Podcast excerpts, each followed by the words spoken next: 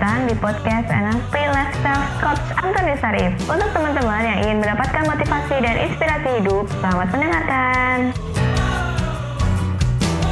Adi nggak punya teman untuk diajak ngomong, ngobrol dengan kelas tiga itu. Pertanyaannya, Adi akan upgrade apa enggak? Enggak, Enggak. Kenapa?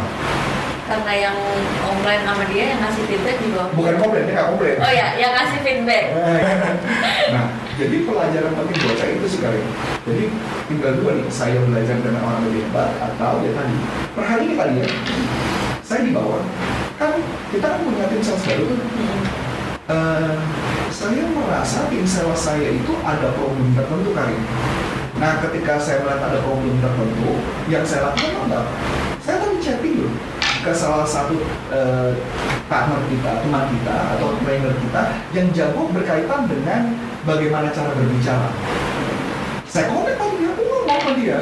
Dia bilang kaget, dia bilang, kok, kok cari kok, kok bisa kepikiran tentang itu ya? Kok gue gak pernah kepikiran ada tentang itu? Gue menemukan itu sih bro, gue menemukan orang yang gagal, kebanyakan di dunia penjualan, itu karena mereka tidak punya karisma atau tidak punya halo efek. Dia langsung bilang, oh iya kok gue gak kepikir ya? Nah justru itu, gue ngerasa, ke- kenapa aku gagalin? Karena gara-garanya kemarin, Ana itu ngomong begini, kayaknya kemarin dia diomelin deh sales itu. Sama customer. Sama customer.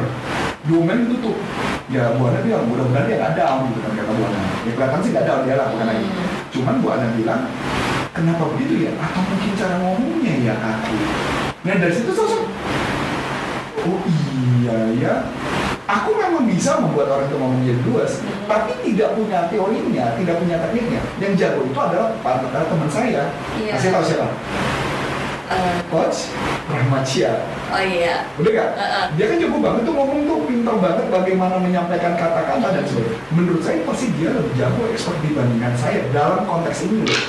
Kenapa nggak saya yang ngajarin? Kenapa bisa Rahmat Syah? Karena lebih parah macam yang mengasih Exactly. Berarti pertanyaannya adalah kalau saya ngajarin dia apakah akan membuat dia bagus? Mungkin iya, tapi mungkin juga enggak. Mendingan saya memberikan kepada remaja yang ngajarin. Yang Iya. sudah pasti hasilnya jauh. Lebih bagus Exactly. Benar bukan benar? Iya Gitu ya. Nah, jadi kalau ditanya problem-problem kehidupan kita terjadi karena kita tidak melakukan self reflection kepada tempat yang salah, situasi yang salah dengan problem yang lagi kita hadapi. Biasanya self reflection itu tambah negatif sih kali. ini. Pengalaman saya begitu sih.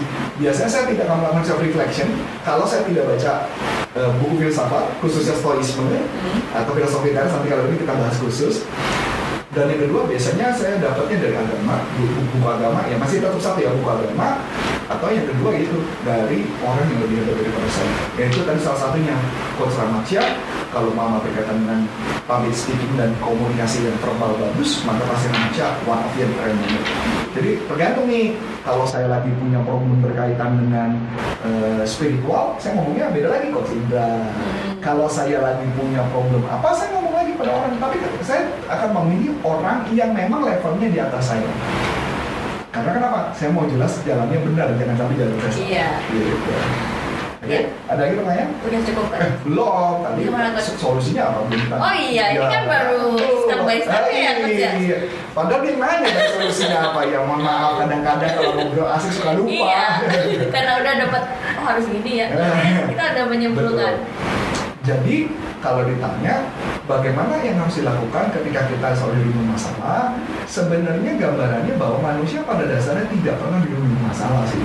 Oh, bukan, sorry, manusia pada dasarnya selalu kena dilindungi masalah, tetapi bagaimana kita menyikapi masalah tersebut. Biasanya orang yang dilindungi masalah karena kita punya opini. Nah ini menarik nih Karin. Jadi kita contoh ya contoh. Jadi kalau kalau di ilmu, ilmunya filosofi teras itu atau hukum stoisme atau di NLP adalah gini, pisahkan antara fakta dengan opini. Sekarang lagi, pisahkan fakta dengan opini. Maksudnya apa nih? Ini contoh nih Karin, contoh ya. Ada seorang ibu, ada pajuk berita mengatakan, ibu itu membunuh, ibu itu membunuh misalnya ibu itu membunuh anaknya. Misalnya, contoh, ini ekstrem ini, misalkan. Atau ada seorang ibu yang membunuh pasangannya, misalnya. Kalimat tajuknya serem. Itu fakta atau opini? Fakta Menurut itu opini. Nah, bisa. Nah, ini seru nih. Karin mulai mulai berpikir nih. Kok bisa bisa bisa apa? Bisa apa? Bisa opini? Karena gini Karin. Faktanya adalah ada seorang ibu dia mungkin nggak sengaja ketusuk atau mungkin ketusuk yang benar ada ibu itu menusuk atau ibu itu ada pisau yang tertusuk kepada pasangannya. Yang membuat pasangannya meninggal. Itu fakta. Tapi kalau menusuk itu bukan membunuh. membunuh itu opini. Nah itu yang baru saya kamu tambahin. Kamu mau beri makna. Menusuk itu membunuh Oh iya, beropini ya saya. iya. Jadi berita-berita gitu juga? Opini semua. Oh, yang membuat kita makanya kenapa ada satu orang sama lain makanya sering berantem karena munculnya opini Karin. Sebenarnya kita harus berbicara fakta bukan opini. Jadi yang benar adalah ada seorang ibu menusuk atau tertusuk atau apa pun kena pisau ke sana itu benar. Sengaja nggak sengaja itu opini. Setelah mencari faktanya Iya. betul dong. Oh ibu itu lagi motong-motong sayur. Nggak sengaja suaminya lewat. Terus ketuncep ya walaupun nggak masuk akal ya maksudnya. Iya, nggak masuk nah nggak masuk akal ya. Tapi maksudnya itu faktanya. Nah jadi polisi itu menangkap seseorang atau memenjarakan seseorang bukan karena opini. Walaupun memang tidak tertutup kemungkinan opini bermain. Yang orang mau dipenjarakan karena bukan opininya menarik ya Iya. berarti kehidupan kita sebenarnya apa? Nah, opini adalah segala sesuatu yang kita tambahin bumbu. Ini contoh, contoh, contoh. Misalkan contoh ya, saya saya menegur Karin atau saya menegur Karin, menegur itu masih opini. Kalau saya merasa saya menegur berarti itu fakta. Kalau saya yang menegur itu fakta. Ya, saya berbicara sama Karin dan suara saya agak keras. Ya, sama nih, saya berbicara dengan Karin, suaranya agak keras. Sampai oke ya? Karin merasa saya marah. Mm-mm. Fakta opini. Opini. Exactly. Pertanyaan menarik. Suami istri suka berantem, kadang-kadang biasanya contoh suaminya Sumatera, istrinya Jawa Tengah. Ya. Berantem tuh. Suami mentang-mentang lu. Padahal omongannya bang gitu. nah, bentak-bentak itu opini. Iya. Faktanya adalah memang suaranya Keras. keras. Tapi menjadi istri merasa, kok kayaknya lu apa-apa nyalain gua, lu bentak-bentak gua mulu, kayaknya gua salah terus. Nah itu yang terjadi dari sebuah opini. Makanya kenapa terjadi perceraian. Karena orang tidak bisa melihat faktanya. Padahal kalau dia lihat ke Sumatera, iya semua orang Sumatera ngomongnya keras-keras. Itu yang terjadi. Atau yang menarik ini kalian. Ada pasangan suami istri menganggap gini, kenapa sih kalau lu ngomong kayaknya lu gak ada nada cinta? Iya. Pertanyaan menarik, bagaimana kita tahu itu cinta apa enggak? Orang faktanya dia ngomong gitu ya, misalkan dia berbicara gitu kan paling Contoh nih, saya ngomong nih, mata saya kan sipit kayak ini ya. Mm-mm. Jadi kalau saya ngomong, ini kayak ngomong gini, Mm. ini pasti mata saya mengecil, Mm-mm. betul? Iya. Nah pertanyaannya, karena cuman ada tambahannya saya ada senyum, makanya kamu tahu bahwa saya lagi happy ngomongnya. Iya. Tapi bagaimana kalau saya ngomongnya dengan matanya mengecil, tapi mau gini, bagaimana? Loh, padahal belum tentu kan? Iya.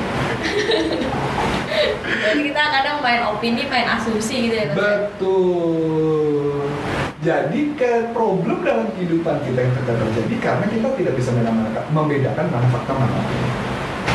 Dan jadi setelah itu barulah kalau pertanyaan setelah bisa membedakan mana fakta mana opini barulah kita bisa menyelesaikan masalah kita dengan jauh lebih baik. Makanya paling kata kunci kalau kamu lagi kesel, aku saya lagi kesel, juga nggak bisa kita selesaikan saat itu kan. Mm. Lebih baik stop dulu. Baru kita pisahkan faktanya, baru pisahkan bukti, baru Oh. Tapi pada saat O-nya itu kadang-kadang juga masih muncul opini lagi sih Mm-mm. yang membuat otak tambah kacau. Makanya kalau saya sebutnya ditambah drama. Ditambah drama. Karena pada dasarnya manusia nggak bisa marah lebih dari 5 menit sih kan. Tapi kalau lebih dari 5 menit itu karena ada drama sih. Drama pikiran atau tambah opini-opini di pikiran yang membuat kamu kacau. Itu sih mungkin yang bisa saya. Iya.